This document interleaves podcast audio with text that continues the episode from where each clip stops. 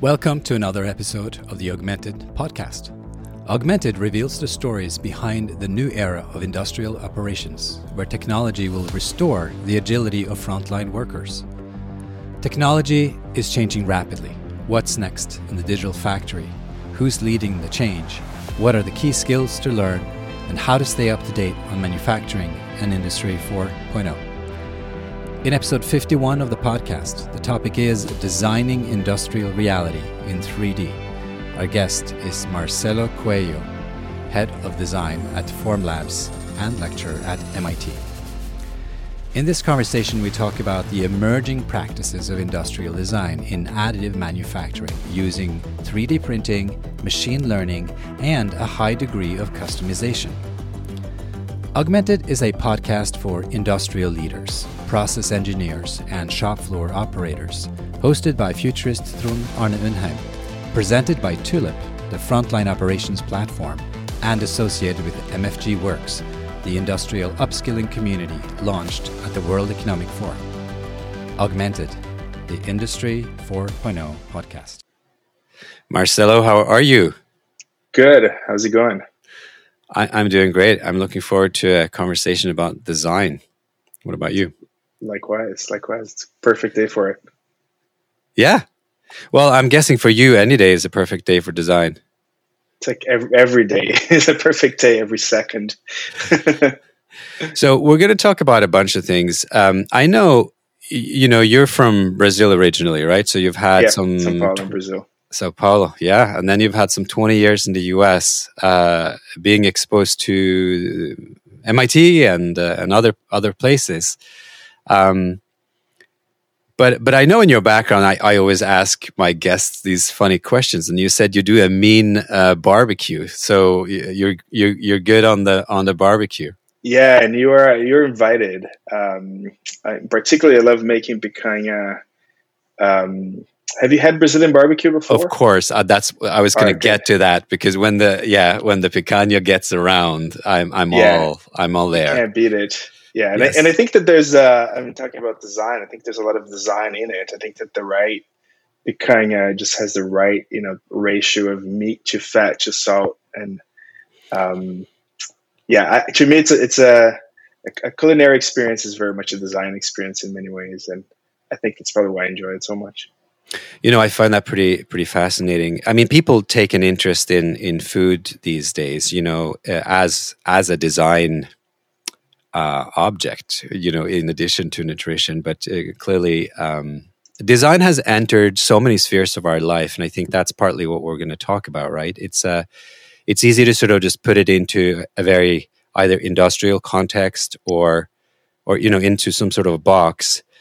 But I but I wanted you maybe maybe to start there. You know, when you think about your profession, which you're obviously now practicing at Formlabs. Um, and and and that's in and of itself pretty complicated because 3D printing was something people thought they had put into a box and and then everything changes at the as the materials change so yeah. so just broadly what is design to you um, for me it's fundamentally about human experience and, and, i think there's different kinds of design right you can think of design as you know, part, part of engineering you maybe designing a part for example uh, but the kind of design that i do and that I'm talking about is the one where you really look at how people interact with physical stuff or the physical world, um, and find make those. You know, I think uh, the job of the designer is to make that experience better, easier, faster.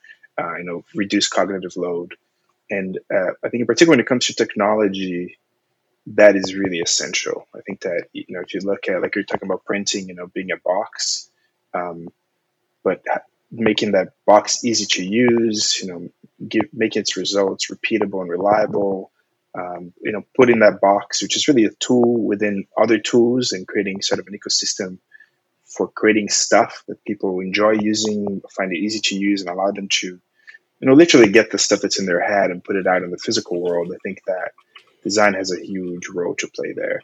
Um, typically what I tell, tell folks in my team is that if you know come work at Formlabs. Uh, if we succeed, and I think we are succeeding quite quite well, we're going to completely change how we design and make things. So we're, we're not like I, I see that as our job, to not just you know design products, but to design how other people design. If that makes sense. So, so bring me a little bit back to everything that you've experienced at uh, MIT Media Lab, because a lot of people uh, here, you know, you, you you've heard about the Media Lab, and you sort of have a vague sense that you know you do some interactive stuff there, and you create these prototypes. Uh, the, the your sense of design to what extent has it been shaped by this experience because you you went through the the lab right you you have various degrees from there and now you teach there um, so there's just multiple angles I wanted to ask you about the Media Lab because it, you know, the Media Lab in and of itself has changed and morphed. But one thing that really has been at the core is some notion of design, right? There's certainly compared to many, many other labs, be they, you know, academic or or kind of more applied. Certainly, one of the really defining things about the Media Lab, at least from the outside, is that people there have a very keen sense of design. What what is it that that experience has taught you, and what are you teaching people there now?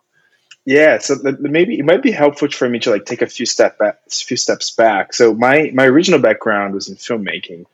Um, that's sort of like what I set out to do when I you know first entered the academic world.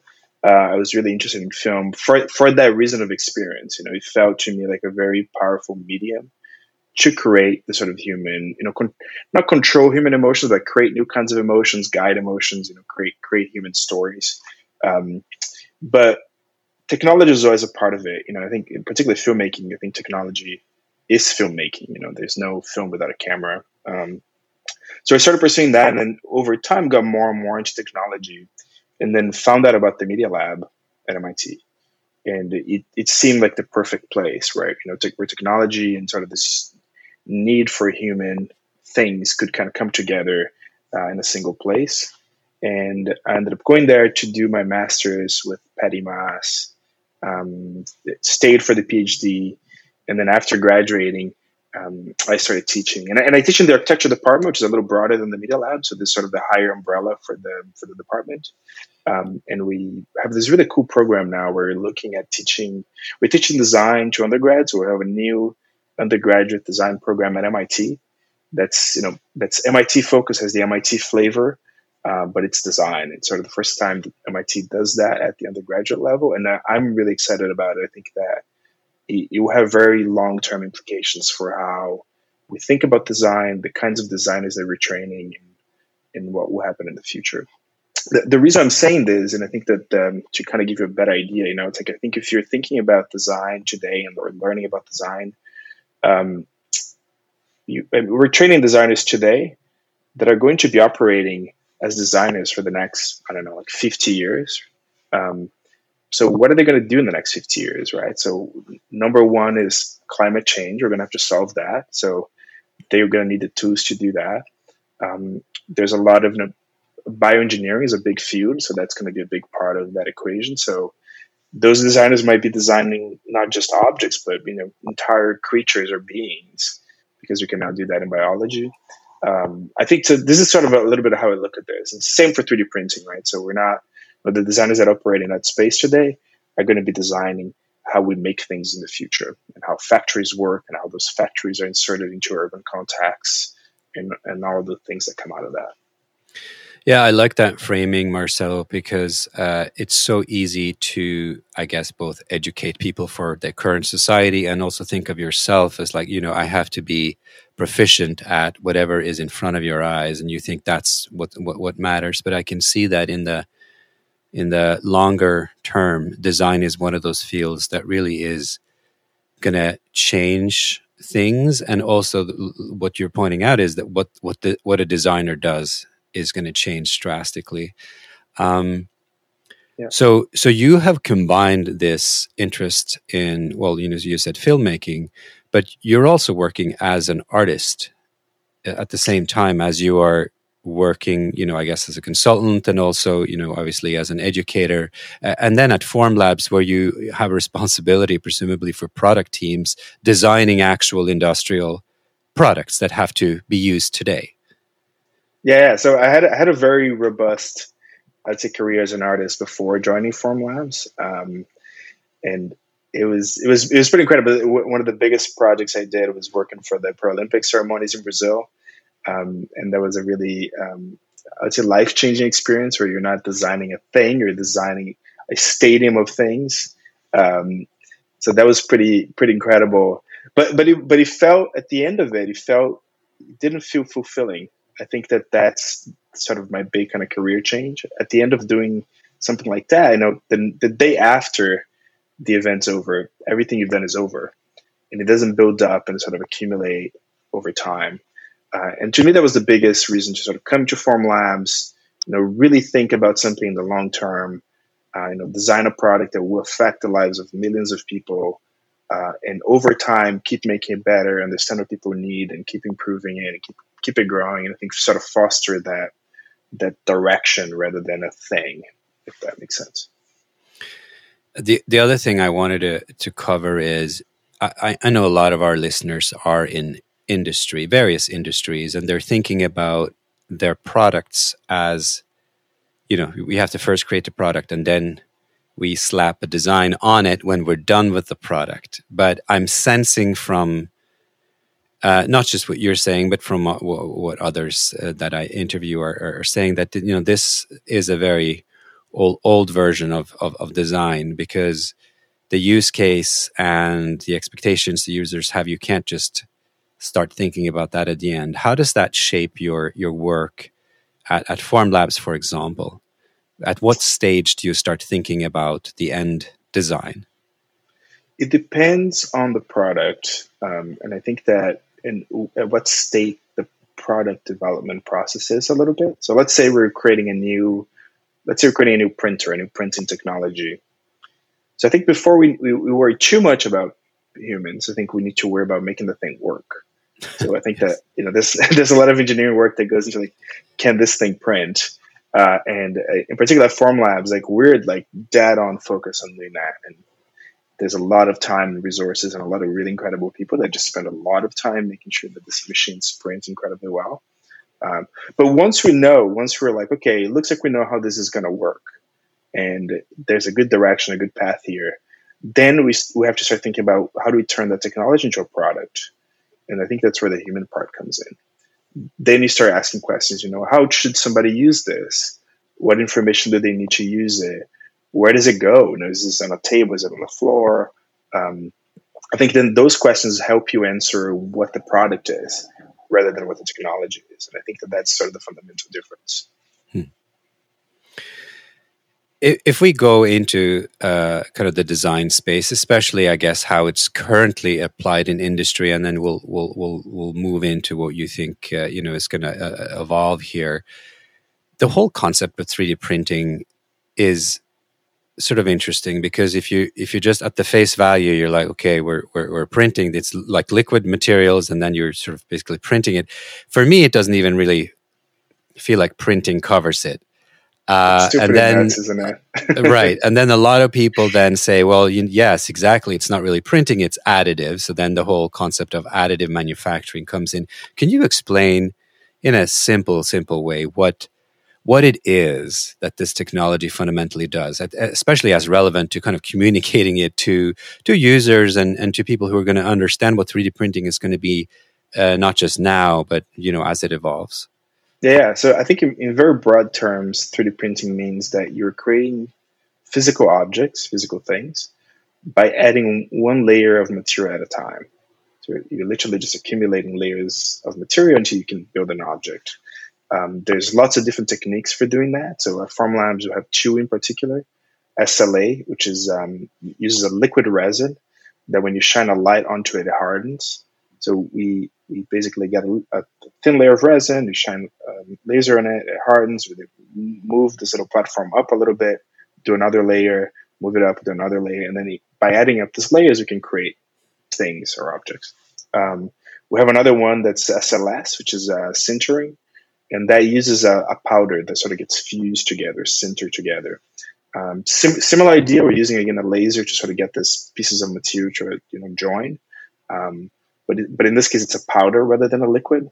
And and the different technologies, you know, have different applications and sort of different trade offs and the kinds of things you can do with it and what they're really good for.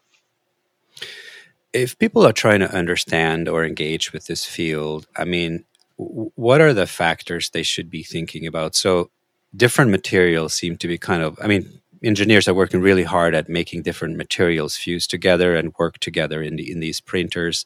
So that's one aspect, and uh, you know that obviously would change the kinds of things that you can make and the you know the properties of, of those things at the end of the day. Um, but there's more, seems to be also a lot of visions here about how 3D printing generally would be able to decentralize uh, industrial production as we know it. You know, can you talk a little bit about how these? I, I guess it's more than early experiments because there's now, and, and maybe you can speak to this. You know, you know these printing uh, technologies are used in industry today, but what are the kinds of things that you the new use cases that you see emerging that you find I guess one the most fascinating. Maybe you tell me uh, tell us about some of those, but then also which sort of realistically, like how is it going to ch- change the way that we think of factories or the way we think of just regular production of things that we see around us and that we buy in the store, uh, or, or, or perhaps that we use, you know, in our offices and and and you know in in uh, industrial production today. Yeah, this, this is a it's an awesome question and I think a very huge one as well. Um, so I think if you like maybe go back to the basics a little bit, the the reason why 3D printing is interesting is because it's digital, right? It's computational. So you you're creating a design or you know a part in a computer in a CAD tool, and then you send this to a machine, and you're sending a digital file to that machine, and the machine knows how to create a part from that design. Um, if you look at other traditional ways of doing things, you know maybe like injection molding, for example, um, there might be some component that's digital, but eventually end up with a tool that's analog. You know, that's a you know, big piece of metal with a hole in it that you put into a machine that then extrudes you know plastic parts, uh, or sorry, that kind of pushes plastic part into it, and then you know injection mold lots and lots of parts. Um, so the nice thing about making it digital is that you can start bringing the versatility of the sort of digital computational world all the way up to the product. You don't have to stop it before. So typically, the way you think about products today, right? It's like you go to a store, you know, online or physical, and you, you know, look at thing, check it out. You know, this looks roughly what I want. If you're lucky, you can get to pick the red one or the blue one. You know, maybe have a little choice of color, um, and then you use it for a number of years, and then you know that eventually it breaks or you it looks worn out and you don't like it anymore, and you toss it away and you buy a new one. So that's that's the how products work today, and there's no computers in there. There's no digital information there. Like those products don't know anything about you, how you, the product got used. They don't know where you like. They don't know where you live. Um, and that's an incredibly missed opportunity. It's almost in, insane that things are the way they are right now, if you, if you really think about it. Because I think people things used to be different. It used to be that people would be more involved with making the things that they needed. You know, so if you make a shoe and it doesn't work too well, we can go there and make some adjustments, and that's a great shoe. Uh, but I think we're really disconnected from that. And I think 3D printing uh, and digital fabrication in general has the opportunity to bring some of that back.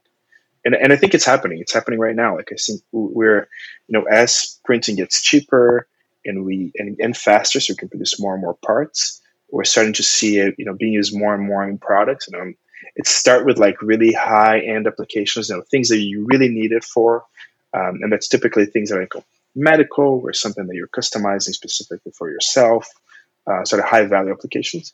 And then as it gets cheaper and more affordable, we're going to start seeing it in more and more products. And if we then sort of like you know dial you know turn the, the, the time dial ahead and kind of look what's what's going to be like in the future, um, I think that very much our relationship to physical products is going to change. I think that products are going to be highly customized to you. Um, also, products are not going to be this monolithic thing that you buy and then has a an, you know an end life cycle. I think that we're going to be upgrading and changing and iterating on products as they develop, you know, sorry, over time and as you use them. Uh, I don't think this is going to be just about a, a, single person doing that. I think that's going to happen across multiple people. So it might be that you discover some interesting way to use your chair, uh, or that maybe the way you use your chair helps you know helps me redesign my chair, for example. So I think that there's the sort of sort of social and global scale of it as well. and then I think in the long term, I think that you know if we can do that, and if we start creating these um, the sort of new kinds of products, that they'll be able to service more local needs, you know, in communities and in regions, and they'll be able to respond to specific you know, requirements of different parts of the world. I think in, in more sort of optimized ways. So the idea of having this gigantic factory somewhere, you know, that can produce millions of parts that then have to be shipped all over the world sounds completely absurd in this world, right? It's like what, what you really want is you want to go down, you know, Main Street where you live, and maybe there's a little shop that you can go get your new shoe designed. Um, and that is the exact shoe for you and the best one you could possibly ever get. And it was made just down the street. And the digital file that described that object is the same one that somebody maybe in China uses, but without all that crazy logistics of shipping stuff all over the place and making these objects that are that are made for everybody and then in that are made for no one. Well, I mean, these are fascinating um, sort of future use cases, and I would love to see that evolve. Where are we now? I mean, even if you think about simpler things, like I, I, you and I were talking about a backpack earlier, something as simple as that. I mean, I have kids that are starting school, and you know, there's always a question of do you need a new backpack or not? And then you, we get these catalogs. And to your point this morning, I was just uh, you know listening to my daughter talk about the different colors, and she was asking me about the different colors I liked. But that was it, right? There was zero choice. So we are in 2021 right now, and and that's the choice we have.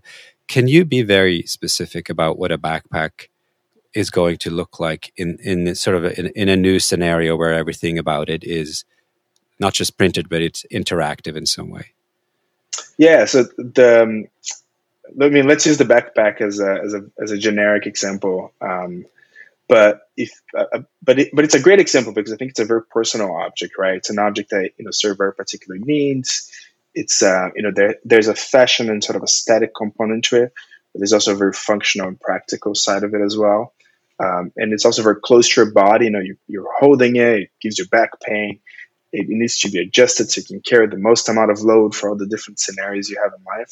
So that's a great example of an object that can and serves multiple problems, yet it's typically designed for a few, for one or two. Um, so, so in my, in my mind, a backpack should be something more like, you know, maybe I take some measurements, I you know put that on a website, uh, you know that creates a design, and then I, I get a new a new bag, uh, use it. Maybe the clip is not the right size. Um, you know, you could imagine the future, you know, parts of the textile could have sensors, so it knows how it's being used by you, uh, and it knows what parts wear you know the fastest because of the way that you use it. Uh, and then maybe when I'm done using it, I could ship it back to a company. They send me the updated version based on all the information they've learned from me using it. Or it could be that maybe happens in real time. Looks like you're using your backpack in this way. Here's a better clip design we've, we've designed just for you. Um, so I think these are the things that we're going to start seeing. We're, we're getting really close. I think that right now, for example, um, you know, even at Formlabs, you know, parts of our printers are printed in our printers.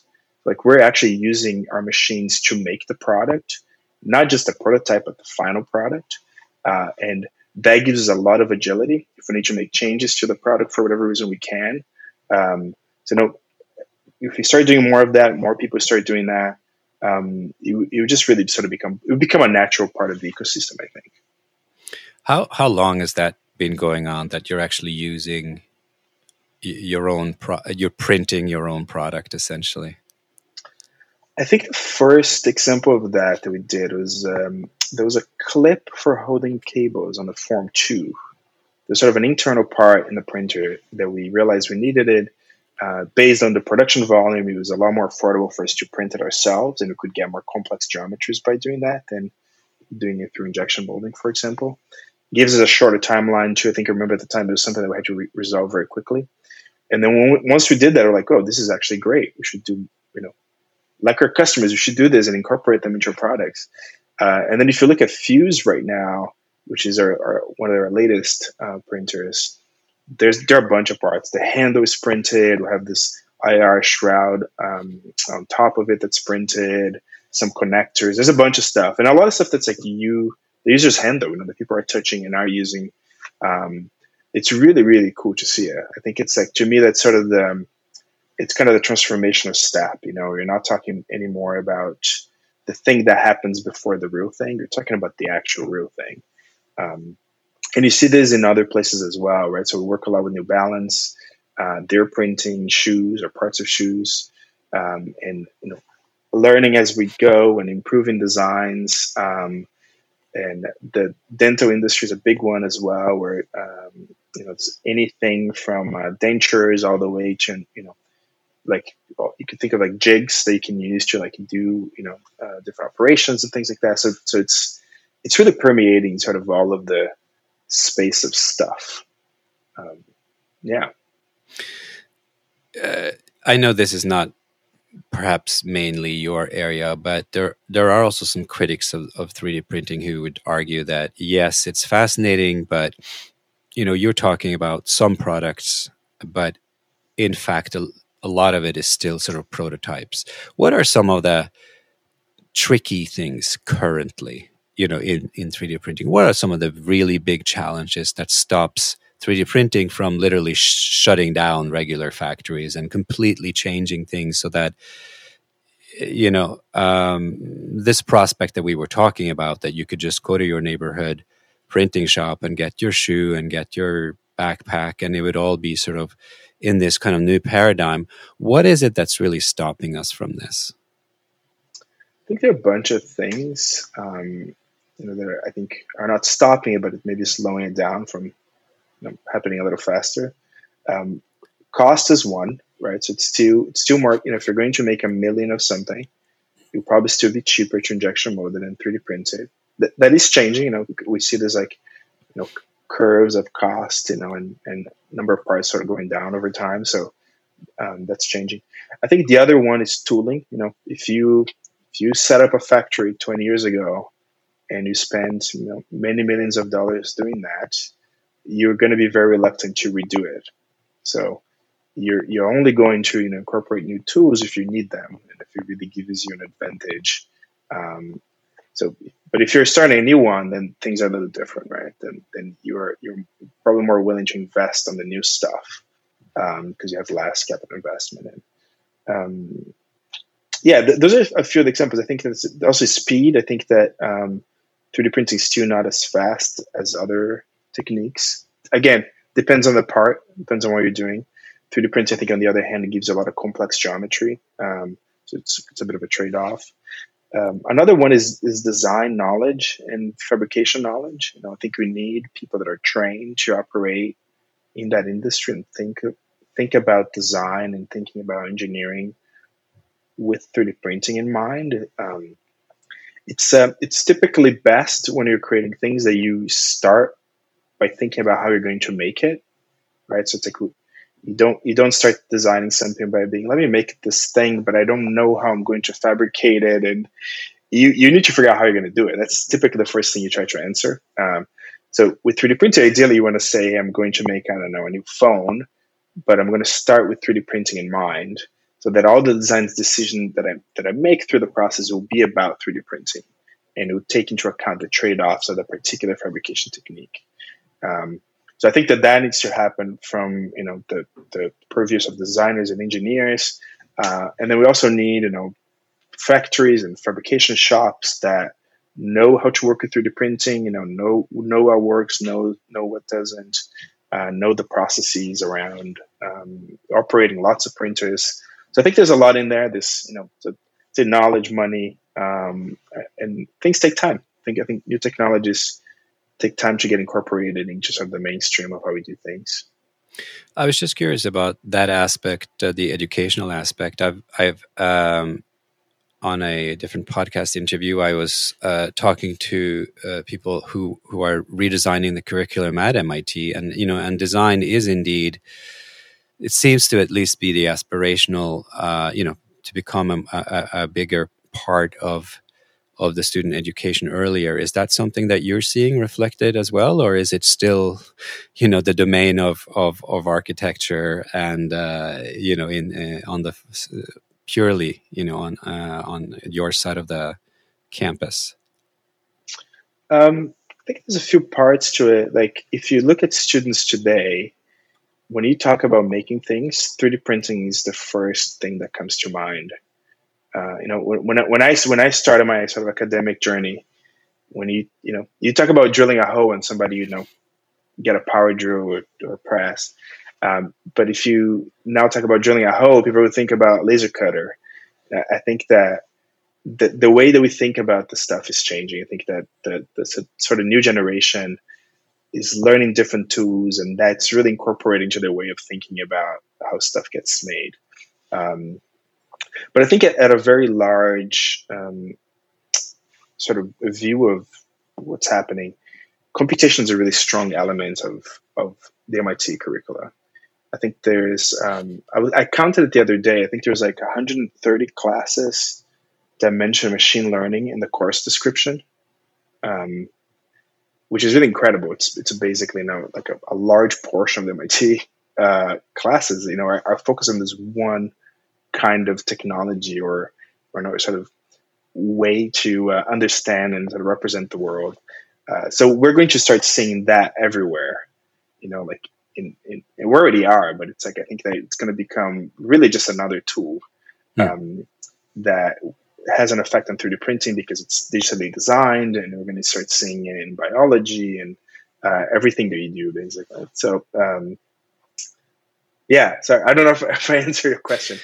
Uh, no, no, that's that's great. I mean, I'm I'm also interested in how that affects, uh, you know, workers, the industrial worker, because you know we have a lot of people on this podcast, uh, and and I ask them about augmentation and about yeah. how technology currently and in the future will augment workers. Because in the industrial age there was such a focus on mass production uh, and, and efficiency of the overall factory was the main priority right? And and, and you know and getting stuff out.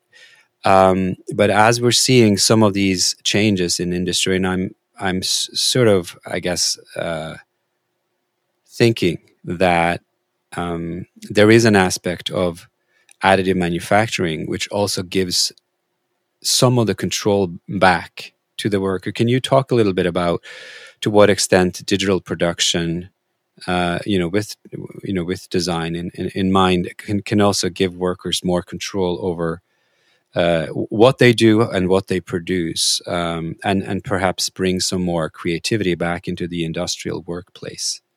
Yeah. I mean, or is that, or am I just making this up? Is that really just part of the the far future? Uh, no, I don't think you're making it up at all. Actually, I think that there is. Um, I think we can go back to my early example, right, of thinking about you know digital information and computation, sort of you know, kind of growing and becoming part of how we make physical things. So we, we talked a lot about you know the, the the kind of printing the part and the kind of me- mechanics of that, and maybe mechanics of design. Um, but once you start, let's say, like operating printers, banks of printers, um, you know, or or printers with other things, right? With like laser cutters and milling machines and new tools that we haven't invented yet. Um, the dynamic between these tools and how they come together needs to be a digital experience. It's a, it's a high, you know, it's a, it's an it's an information with sorry, it's, it's an environment with a lot of information, highly contextual, highly related to the stuff that's happening in front of you. So this is a place where things like augmented reality, you know, become really crucial and really important. Um, I think that when, when, we talk, I think a lot about you know people are not being trained to use this technologies, but I, I would ask, do they need to be trained? Like, can't can't we develop technologies that incorporate the training as part of the tool? Like, why do these need to be separate things? Um, I think it. I think it's. I, I find it arrogant to think that you know we can reinvent the world technically and that there's an entire you know section of society that now all of a sudden has to learn new things and do things differently. Uh, I think it's it's I think it's not it's not a fair way to look at the world, and I think that that's not going to lead us to build better societies. So I think that we need to design tools that are that are easy to use, that people understand right away, you know, that fit into an environment that they can learn how to use them and become sort of active participants in the things that they're making. Um, I think that fundamentally the I um, I used to I used to have this uh, friend who was in uh, who is an engineer, and he's he's he was, he was German, came from a very sort of long family tradition of engineers, Uh, and he, the, he gave me this advice early on that I thought was really valuable. He was like, you know, if you wanna if you wanna make stuff, go to the go to the floor and talk to the people operating the machines. They know how to make things. Talk to them about what you want to do, and they they'll they'll guide you towards the right path. And um, and, and and not only doing that, but they'll be your partner in the design process. I think that's really really crucial. And I, I think if anything, digital has the opportunity to do more of that, right? Because tools can be communication devices as well. So um, I, am excited about it. I think that there's a lot of really cool opportunity um, for you know reinventing how we make things, including more people in that process, people that even traditionally are not part of it at all. But we have to actively work on it. I don't think that this is something that is just going to magically happen. Hmm. Lastly, if we if we kind of extrapolate on all these things into sort of next decade developments, uh, are we going to recognize a factory? Are we going to recognize these very basic products? We talked about a backpack, you talked about a chair. We can talk about cars or computers or indeed anything that fits into a home or even an, an industrial sort of factory. Are these tools and products going to be fundamentally different uh, just 10 years from now or are we talking about still uh, very much of an evolution i think would probably be a little bit of a mix i think that there are things that are very fundamental to you know the things that we do so i for example i can't imagine that humans are going to stop wearing shoes anytime soon um, but but i think what might happen is that we might end up with a much wider range of shoe designs that serve a much broader you know number of needs in the world. So I think that that's how I see it a little bit. Like not so much of um, you know. I mean, it always happens that with technology, we do see fundamentally new kinds of products, but I think the biggest impact won't necessarily be that. I think it's just going to be into more variation, you know, more more more needs that are better served. If that makes sense. Sure. Um, lastly, Marcelo, if you were to advise someone who is thinking about this fascinating new world of design to to learn more. So you know they could be a student they could be someone who's actually on the factory floor right now. What is the best way currently to get deeper exposure to all these exciting developments in in uh, additive or or in 3d printing specifically?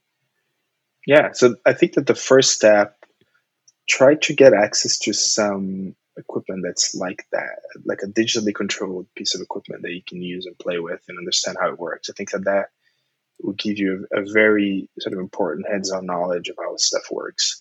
Um, but but I think the, the bigger advice, and that's the one I think I give to all my students, is learn how to program, learn how to write software. You don't have to be good at it. You don't have to even like it. Uh, learn enough so you understand what the fundamental principles are that are underlying this technology. Because it is, and it will become more and more part of everything that we do. Um, the, I think that the other one, and this is something that I worry more and more about, is um, you know cl- climate change and what we're going to do about it. It's a really complex problem. It's going to require everybody to do something about it in some capacity, and we're going to have to do it all coordinated in some way and fast. Um, so, you know, I think that the other is figure out what your part of that puzzle is, and let's all solve it together. Fantastic. Look, it's uh, an interesting journey that you took us on there because, in uh, you know, whether it's industrial or other use cases, design is certainly. I mean, it's always and has been such a big part of our our world, but sometimes we don't see it, right? Because we're not part of it. And uh, you're yeah. painting the picture of a world where more workers, more students, perhaps, and and and also more consumers are taking more active uh, choices and are able to shape their environment. And and that certainly sounds very human and uh, you know that's a, a, a, positive development but with the backdrop of these uh, enormous challenges. I thank you uh, so much marcel for, for sharing the uh, observations with us. Yeah my pleasure. It was a fun chat. You have just listened to episode 51 of the augmented podcast with host trond arne undheim the topic was designing industrial reality in 3D, and our guest was Marcelo Coelho, head of design at Formlabs and lecturer at MIT.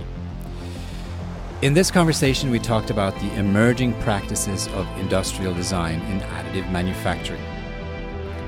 My takeaway is that making products accessible is hard work. Industrial design is not an afterthought. The best companies are getting good at it. Why? Because they are bringing customers closer to them to learn and to explore.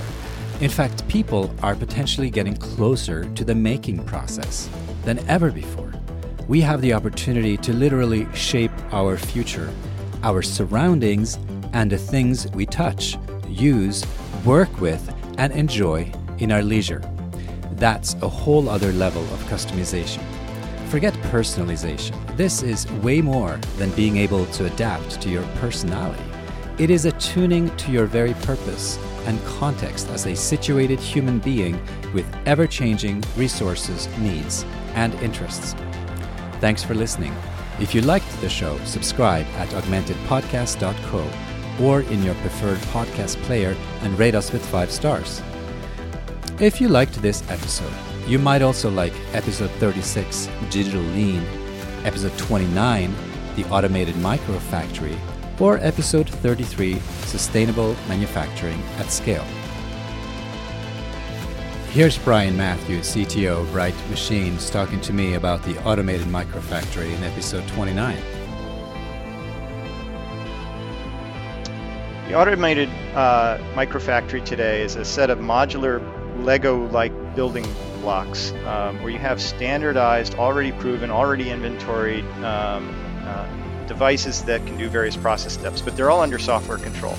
So you design your line in software, you program your line in software, you simulate it, and you deploy it all through software. And then you can manage it. You can have IoT, get data back from that, um, and improve your next uh, revision of that. That's that's kind of what you can do today. I think you know tomorrow is where you get into the cloud and you start bringing machine learning and you get answers and insights from that and you bring that data all the way back to the design phase so you make a better design in the first place.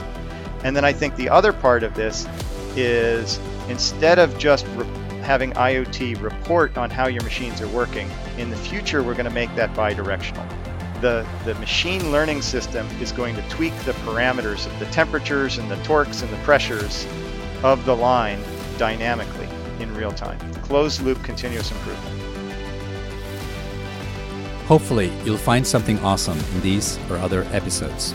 If so, do let us know by messaging us, and we would love to share your thoughts with other listeners. The Augmented Podcast is created in association with Tulip, connected frontline operations platform that connects the people, machines, devices, and the systems used in a production or logistics process in a physical location.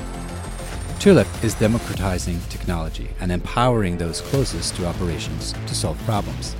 Tulip is also hiring. You can find Tulip at tulip.co. Please share this show with colleagues who care about where industry and especially industrial tech is heading. To find us on social media is easy. We are Augmented Pod on LinkedIn and Twitter, and Augmented Podcast on Facebook and YouTube. See you next time. Augmented Industrial Conversations That Matter.